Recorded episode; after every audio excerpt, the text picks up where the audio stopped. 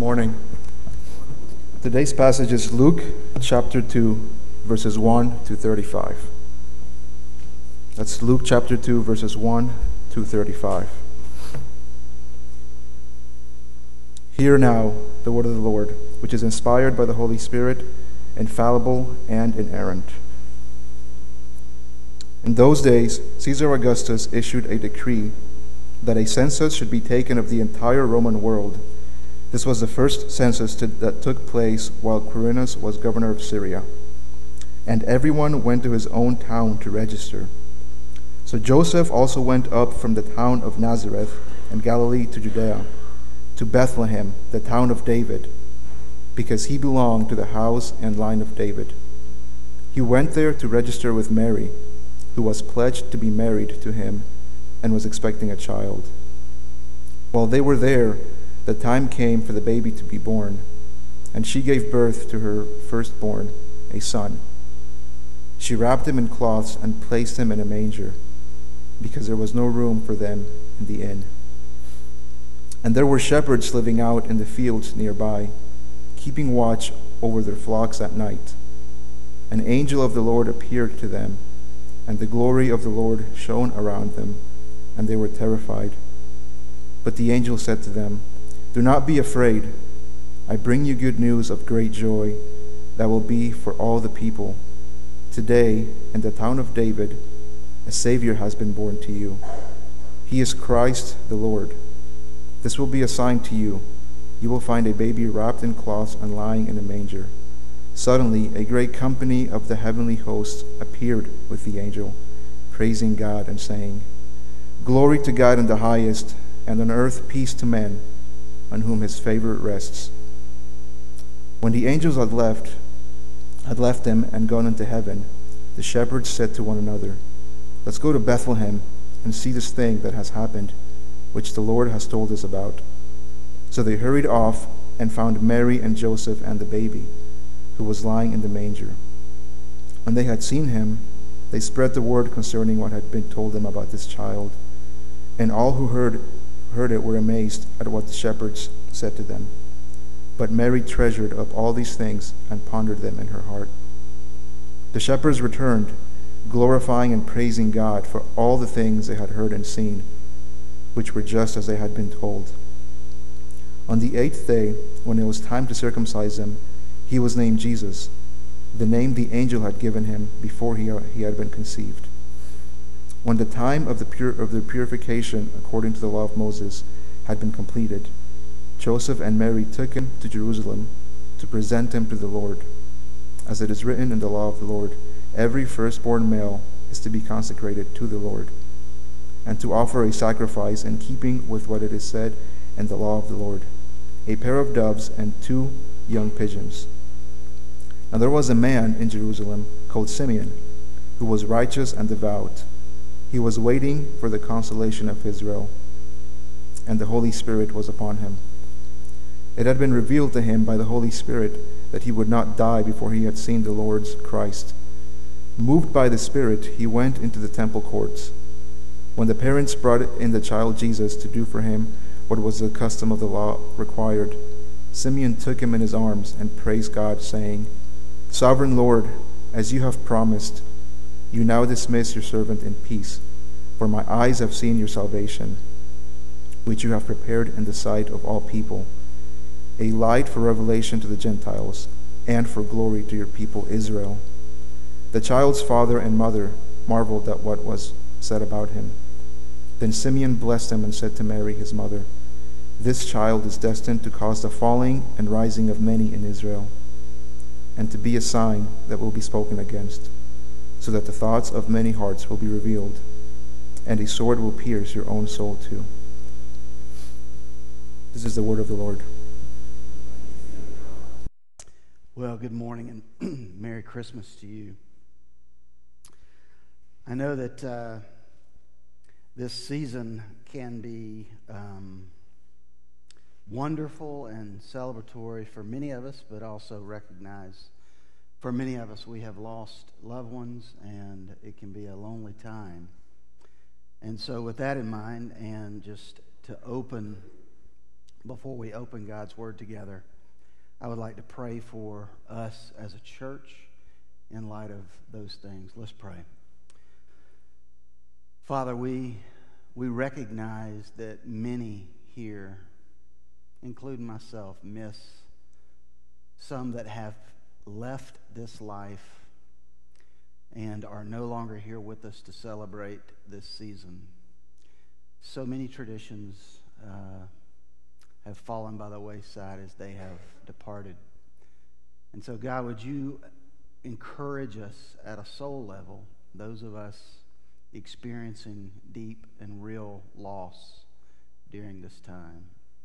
And Father, for all of us, I pray that we would capture the moment and make the most with our families, as challenging as that can be sometimes. Help us to love well during this season and to give from a full heart. Also, Father, because we are here to worship you, I pray that your word would speak, that it would run into the hearts and souls of the lives here, that you would instruct us, that you would encourage us, that you would convict us where we need convicting, that you would move as only you can move. I pray that you'd forgive me. I'm a sinner just like the rest. Use me by the power of your Holy Spirit to bring your word to your people. We know it is you and your spirit and your word that does the work. And so I ask on that behalf. I pray all of this in Jesus' name. Amen. So, in our story, I had uh, I asked Caleb to read 1 through 35, but we're actually going to focus. That gave you the context of where we're going to focus. Our focus is going to be more on a righteous and devout older man and woman. Actually, I'm going to read you that second part in a moment but God used an older man and an older woman in our story to come in and affirm um, Mary and Joseph in, in the son and the person of the Christ Jesus. And so I'm going to get to that in just a moment. But the Christmas story, it's, uh, it's full of miracles. And it is a story of how God entered into the world to save his creation from their sin and offer a way of salvation for all time and for all people. The gospel was not just for Israel, the gospel was for all people. That becomes clear as you read through your, your Bible. But here's the thing people have always struggled to believe and to trust in this story. Always. Perhaps it's because the miracle of the virgin birth itself. I mean, let's be honest. God impregnates a woman, and she gives birth to Jesus, who is God and man. I mean, that's a hard one, is it not? And it always has been. And that's encouraging to me. If you look in the Gospel of John at 8, uh, John 8 41, you'll see that Jesus is having a typical Jesus conversation with the most religious people of that time, the Pharisees. And I say religious because there is a difference, a real and radical difference between religion and biblical Christianity. I think what most of our culture is repulsed by and pushes back on is religion. And quite frankly, I consider myself one of those people. I don't like religion. And that's kind of weird because I'm a pastor. I like biblical Christianity, and I think there's a significant difference. And so, when you get to this passage, Jesus is confronting the Pharisees. And I want you to see what the Pharisees' response to him is. He's basically telling the Pharisees, Your, your father is Satan. And they're like, Whoa, who are you to say that to us? Listen how they respond in 841. They said to him, We were not born of sexual immorality. We have one Father, even God. The religious people of the day did not believe in the virgin birth. They told him right then, You're born of sexual immorality. Who are you to be telling us anything? And so, my point is this questioning the virgin birth, the miracle of that, goes all the way back to Jesus' time. It's not a new, oh, could that really be? That sounds like a miracle. Well, for me, this is how I deal with miracles. If there is a God, and if He really did descend into our world and take on flesh, wouldn't it make logical sense that miracles would follow? So that's the big question is is there truly a God who descended and the Christmas story is that story. So it's interesting because 3,000 years before what we read this morning happened, when for the rest of the church we're in a study of Genesis, and I've said over and over in Genesis 3:15, God predicts and shares the first gospel message when he says that he is going to crush your head and you're going to bruise his heel. That whole statement in Genesis 3:15 is God saying, "I know what's coming, and in 3000 years from now, you're going to see what I'm saying." And it's all going to make sense. And so, immediately after the fall, God promises the Redeemer. The Redeemer is Jesus, and that's the Christmas story. And when the fullness of time came, God sent his son, born of a woman, born under the law. These are all scriptural terms.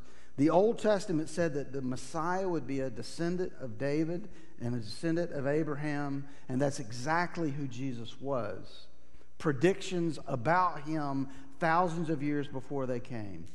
But here's the hiccup. Here's the hiccup in Christmas. For most, perhaps, this discontinuity for Christmas is explained by Paul to the Corinthians. And if you want to, you can look with me. I think it'll be on the screens, but in 1 Corinthians 2:14, this is what Paul says the problem with Christmas is. Let me explain it. Paul says this the man without the Spirit. Now, let me stop right there. What Paul is saying is the person that does not have the Holy Spirit living inside of them, he's, Paul says this he says, does not accept the things that come from the Spirit of God.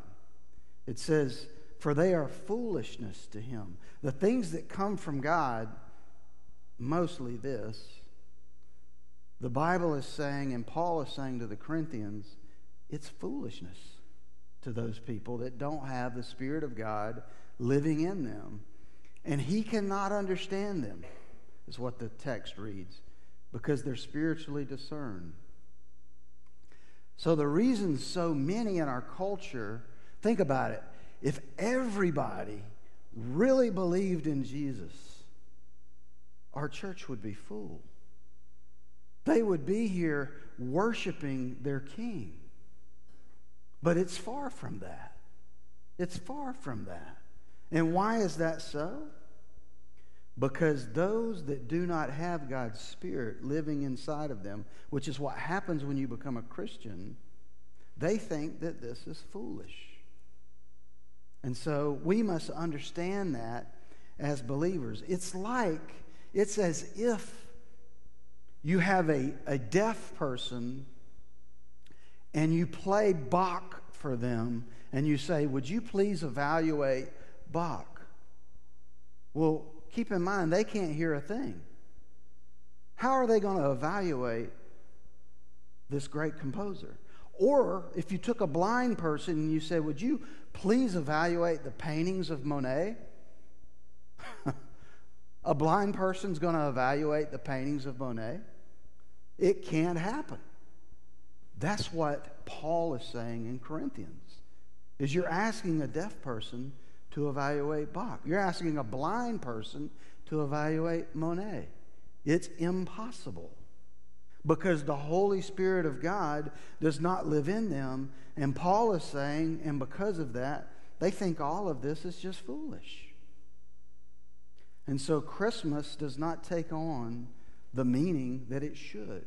C.S. Lewis, one of the better minds in the history of Christianity, who started out as an atheist and was converted, wrote the Chronicles of Narnia. He says this In science, we have been reading only the notes to a poem. In Christianity, we find the poem itself. And then one more quote from C.S. Lewis. He's dealing with this idea of the virgin birth and a personal God. He says, An impersonal God, well, that's well and good. Most people would accept an impersonal God. A subjective God of beauty and truth and goodness, well, inside our own heads, that's even better still a formless life force surging through us, a vast power that we can tap for our own benefits, well, that's even better than all of it. But here's the twist.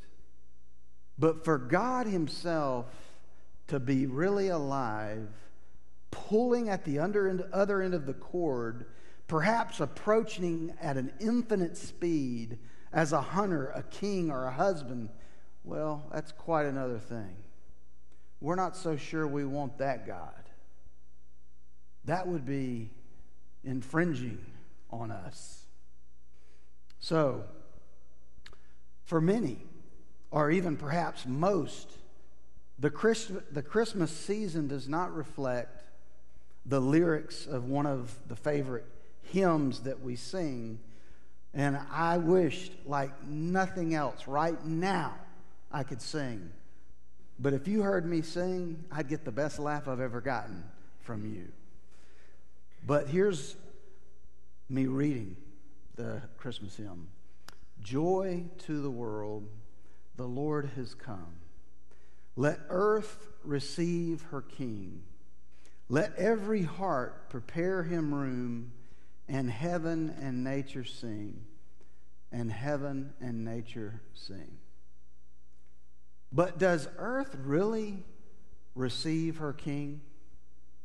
Think about it. It doesn't seem like earth as a whole receives her king or rejoices that he comes. The reality that I'm experiencing, and I think many, many of you, is that most will not attend a worship service in America for Christmas. Many, maybe, but not most.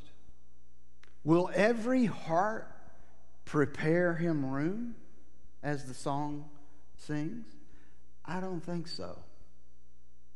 It seems many would prepare or prefer Christmas actually without Jesus if it was possible.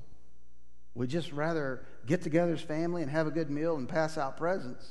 At least in my family growing up, that was exactly what happened. There was no mention of Jesus. So, why would this truth of Jesus entering the world not be the greatest news ever? There is an old man and woman in our story toward the end of the reading, starting in like 225, that I think is going to help me and us answer this question. And so, look with me, if you will, at Luke 2 25 through 30.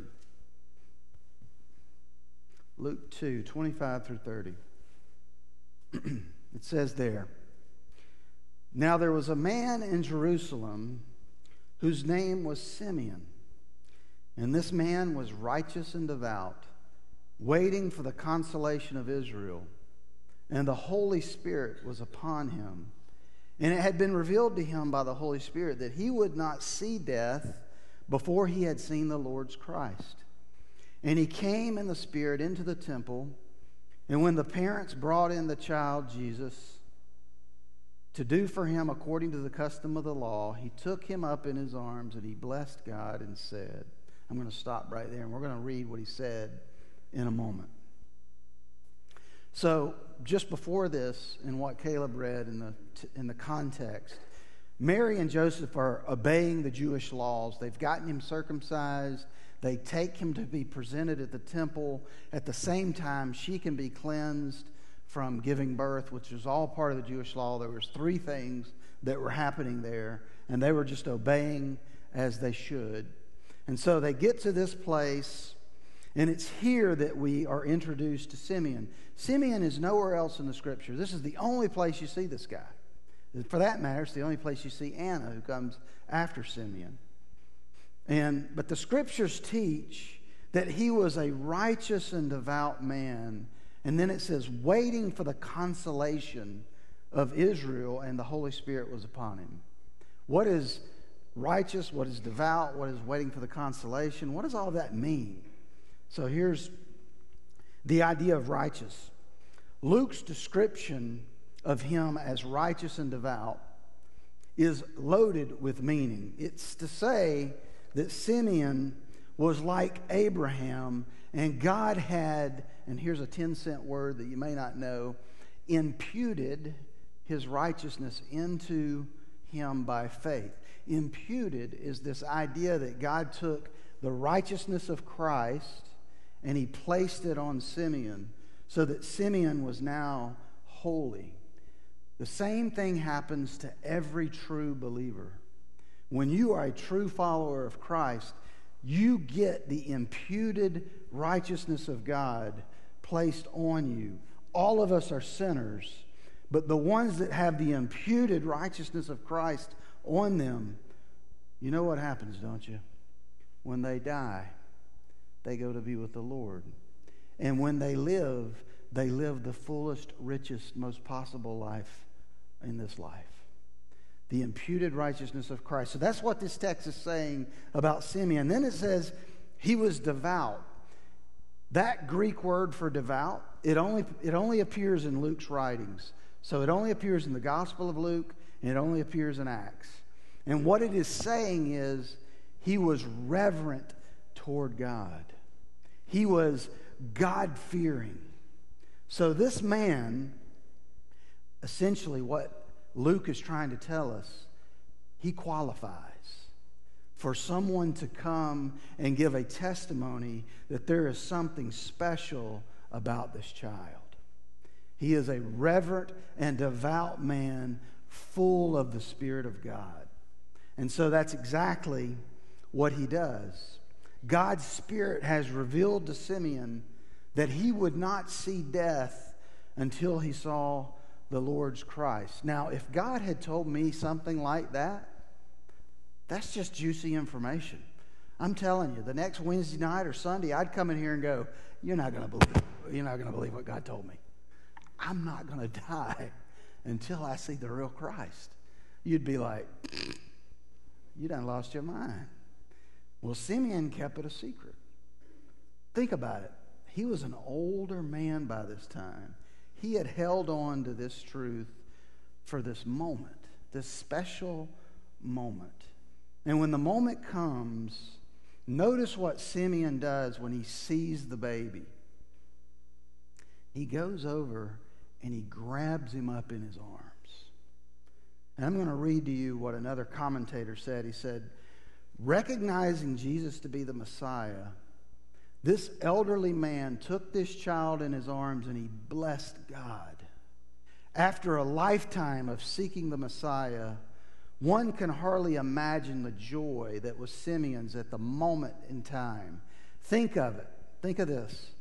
A man who knew that God held him in the palm of his hand. In other words, God held Simeon in the palm of his hand now holds God in his arms in the form of this child.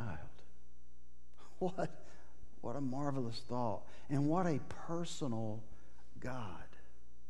God could have been any kind of being, but yet he comes in the form of an infant. He allows Mary to hold, to nurse, to nurture, and he allows Simeon to scoop him up. And says, The all powerful God is a tiny baby, seemingly without any power at all. And then Simeon's words of praise express the deep joy that was his at that moment. Listen to what he says. Look with me at Luke 2 29 through 32. This is Simeon. He's grabbed the baby Jesus in the temple. He's holding him. The reality of what he's doing is met him squarely. And he is going, he is going to say in Luke 29, Lord, now you are letting your servant depart in peace. According to your word, for my eyes have seen your salvation. You have prepared in the presence of all peoples a light for revelation to the Gentiles and for glory to your people, Israel. He is rejoicing that the salvation has finally come, both for Israel and for the Gentiles. And it's worth noting here that salvation was found in the person of Christ. Many, and this is what I was saying about religion earlier, I don't like religion. Religion makes my job really, really hard because people think I'm religious, and what that means is when I get into a conversation and I say I'm a pastor, you know what people do?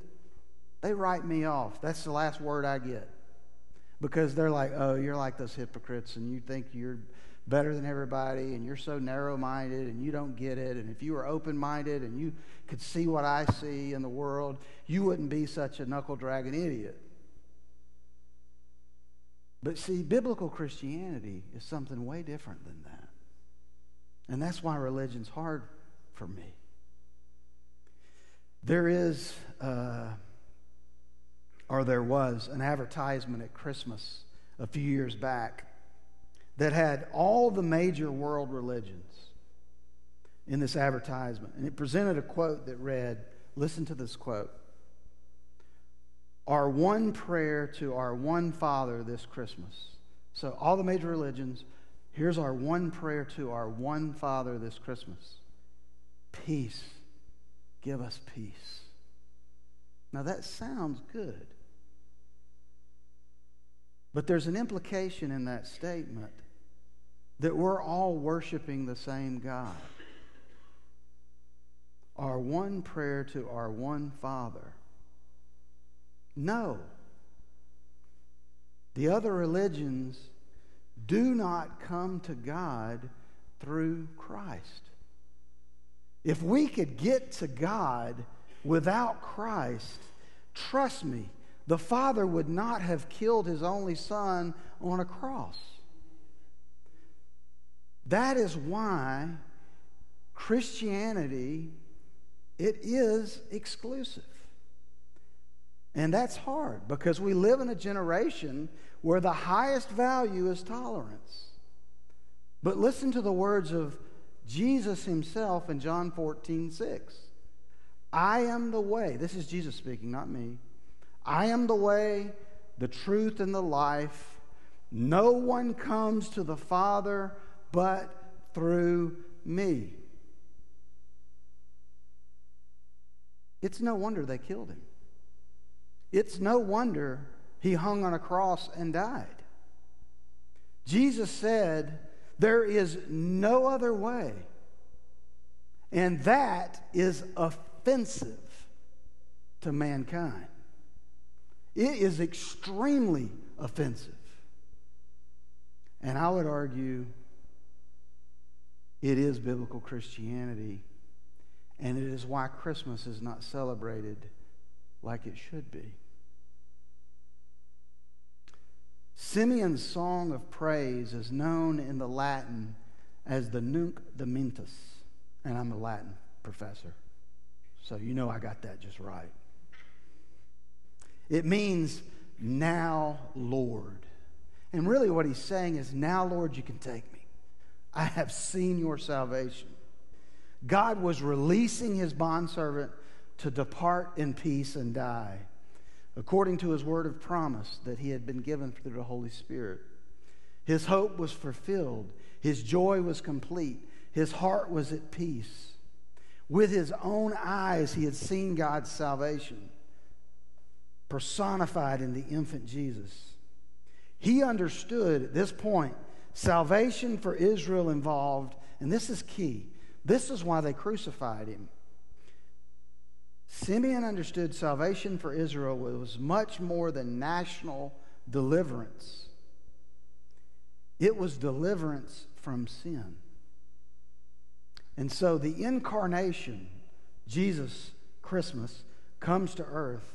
He came not to save his people from his enemies or their enemies, Rome, the oppression that they were experiencing, the Jewish people of the Roman Empire. And they thought when our king comes, when our Jewish Messiah comes, he's going to come and he's going to clear house and we're going to reign and we're going to be the top dog. But that is not why Jesus came. Jesus came to save us from our sins. And do you see the rub? You see, what we want is a rabbit foot God that would come and give us all the things that we want. And we really don't want to hear that we have a sin problem. And when Jesus told him, I'm not going to rescue you from Rome, I've come for another kingdom. I'm going to rescue you from your sin. Well, that didn't play well. And it doesn't play well today, frankly. Matter of fact, there are many out there that would say, sin. you still believe in that? That's just silly. You see, if Jesus would, think about it for just a moment with me, just hypothetically go there. If Jesus would have come and he would have delivered Israel from Rome. And he would have set them up to be the top dog. Do you know how popular he would have been? Man, he'd have been on the cover of Time. He'd probably made Sports Illustrated. I mean, he'd have been the, the, the guy. And that was what they were thinking. But that isn't what happened. He came to deliver from sin, and they didn't even want to believe that they had sin. And so they crucify him. Now, notice what Simeon's words have on Joseph and Mary. In, in Luke 2:33, it says, And his father and his mother marveled at what was said about him. His father and mother marveled at what was said about him. And then I want to read what Anna, you know, the, the section in 236 and 38, because God used both Simeon, this older man, sorry, and this older woman to help the people there and Mary and Joseph see what they had in Christ. Look at what happens in Luke 2 36 through 38. And there was a prophetess, Anna, the daughter of Phanuel of the tribe of Asher. She was advanced in years, having lived with her husband seven years. So basically, she married, he lived for seven years, and then he died. And she was a virgin. During, after, for seven, she was a virgin, seven years with a husband, and he died. And then as a widow until she was 84. She did not depart from the temple, worshiping with fasting, prayer, and night and day and coming up to that very hour, she began to give thanks to God and speak of him to all who were waiting for the redemption of Jerusalem. So God raises up not just one person, but two to come into the temple and to speak so that Mary and Joseph get this affirmation that, yes, we're not crazy. You really did get pregnant outside of wedlock with some supernatural way. I mean, you've got to imagine this has never happened in the history of mankind. This has got to be hard to get your head around. And so God uses these two people to help. But then, and this is key, the story takes a very hard turn. It's one of the first times that Mary and Joseph are going to realize that all is not going to go well with their little boy. Look at what Simeon tells Mary in 34 and 35. And Simeon blessed them and said to Mary, his mother, Here it comes. Behold, this child is appointed for the fall and rising of many in Israel, and for a sign that is opposed, and a sword will pierce through your own soul also, so that thoughts from many hearts may be revealed. So that thoughts from many hearts may be revealed. This child is appointed for the fall and the rising of many. Simeon, Simeon is revealing to Mary there's going to be a lot of people that are going to oppose your son.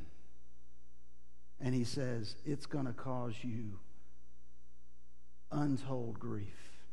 It's going to pierce your soul like a sword. Could you imagine mothers that give birth to a son and then find out, even in his infancy, that he's going to be opposed his whole life and eventually crucified, what would that do to you?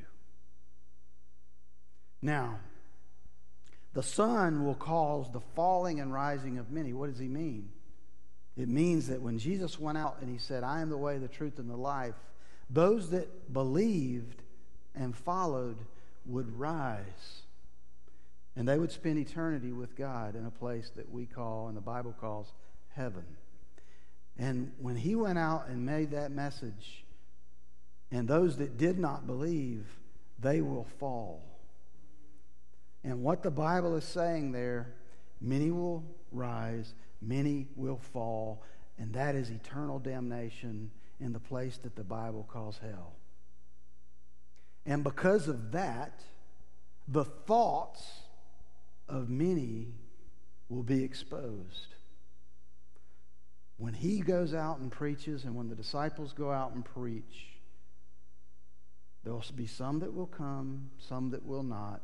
Some will rise, some will fall, and all of the thoughts will be exposed.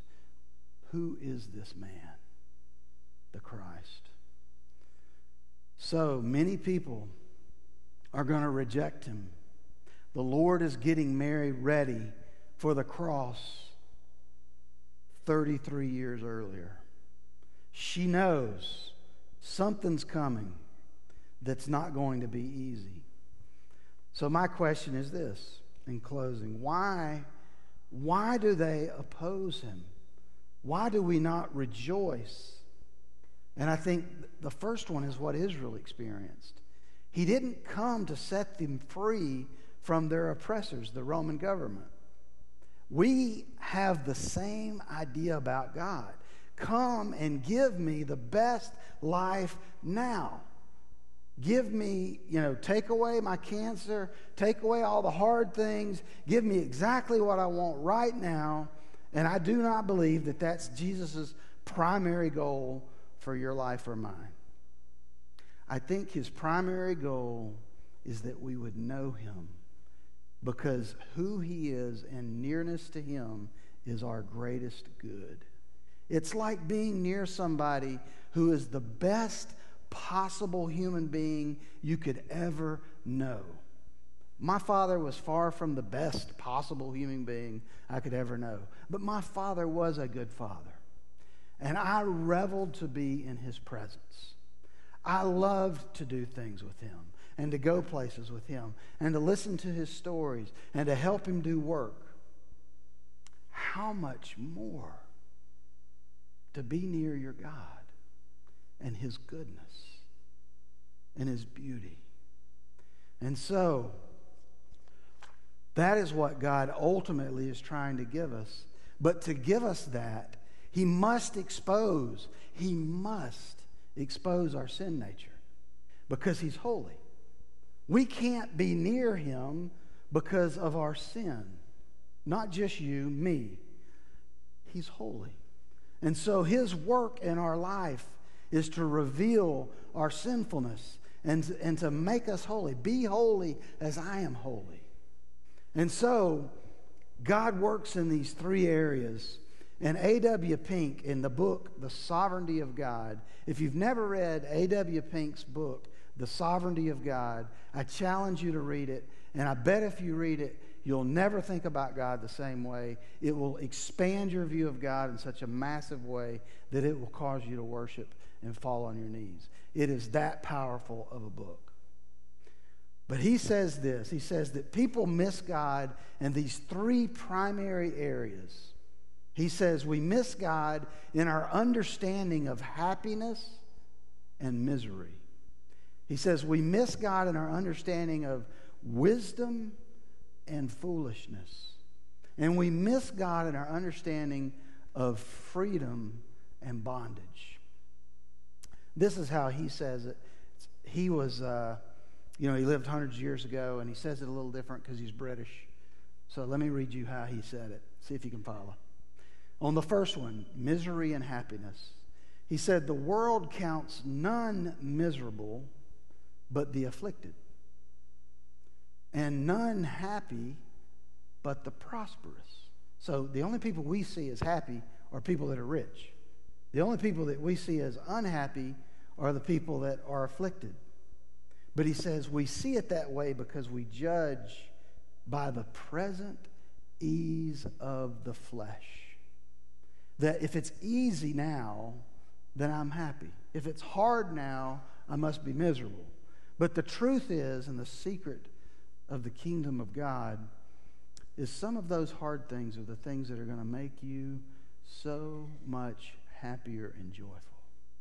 And you, in the end, would not trade them for all the things in the world.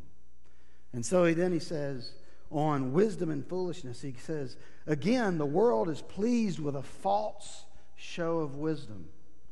All I got to do is turn on my television to any sports or any news channel, and I get a false show of wisdom. Uh, and I don't care which one it is. Um, the world is pleased with a false show of wisdom. That's foolishness to God.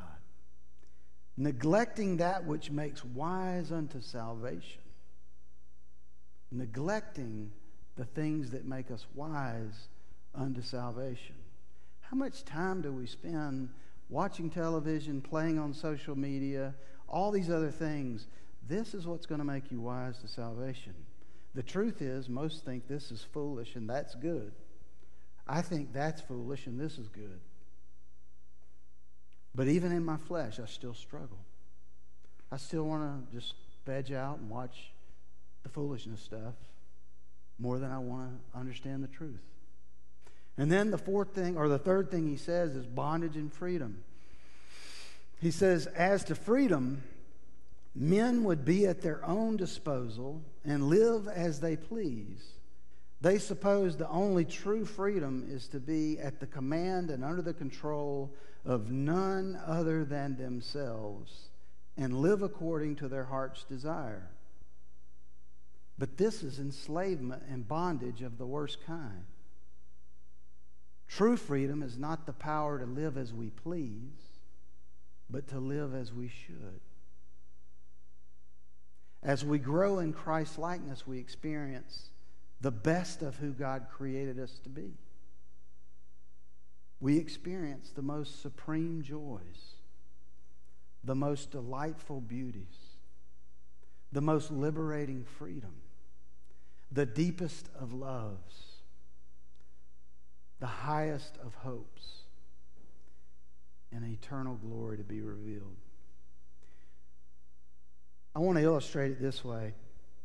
Every now and again, you'll pick up a newspaper article and it'll tell this story about someone who uh, buys a pet, maybe even a pet anaconda, which is a massive snake, and uh, and they bring it into their home. And there's at least one news story of this that I have read and it slithers into the room and it literally chokes them out and eats them alive. The reason I tell that story is in the beginning, they went and bought this little pet that they thought would bring them joy. But in, in the end, it slithers into the room, chokes them out, and eats them alive. That is sin. We think we can just bring it home and live with it, and it'll bring us joy. Whatever it is, too much drinking, whatever, whatever the sin is, there's a million of them out there, just pick one. You think you can enjoy it and it won't destroy you. But somewhere along the way, it slithers in and it chokes you and it eats you alive. And you're wondering, why did I ever allow that into my life? That is sin. This is why Jesus came to deliver us from sin. However, he's not celebrated at this time of the year like the Messiah that he is. Listen to one more song. Listen to these lyrics. It's one of my favorites, actually. Oh, holy night, the stars are brightly shining. It is the night of our dear Savior's birth. Long lay the world in sin and error and uh, error pining, till he appeared and the soul felt its worth. A thrill of hope. The weary world rejoices, for yonder breaks a new and glorious morn. Fall on your knees. Oh, hear the angels' voices. O night divine, O night when Christ was born. Do you see him?